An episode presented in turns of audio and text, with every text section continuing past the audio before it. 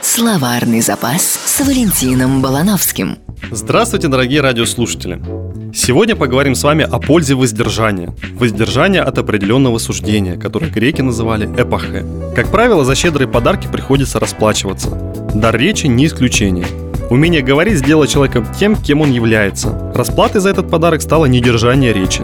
Поэтому каждый в своей жизни хоть раз докорил себя за сказанное тогда, когда лучше было промолчать.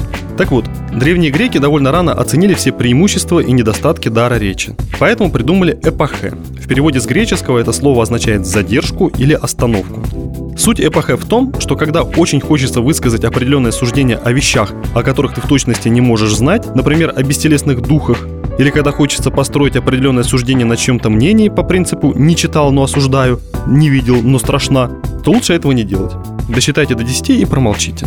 Эпохе является ключевым понятием античного скептицизма. Как правило, скептики сомневались во всем и предпочитали избегать определенных суждений, поскольку мир для них был непознаваем. Например, возьмем совершенно очевидное и простое высказывание «Сократ – это человек», для истинного скептика оно может показаться слишком смелым, потому что Сократ и человек это не одно и то же. Поэтому более точным высказыванием будет Сократ это Сократ или человек это человек. Конечно, скептики бывают разными. В зависимости от философской школы можно насчитать 50 оттенков скепсиса. Да и вообще здоровый, равно как и нездоровый скепсис, лежит в основе философского мировосприятия. Как бы то ни было, практиковать эпохе полезно не только философам, но и всем остальным. С одной стороны, это позволяет не говорить лишнего.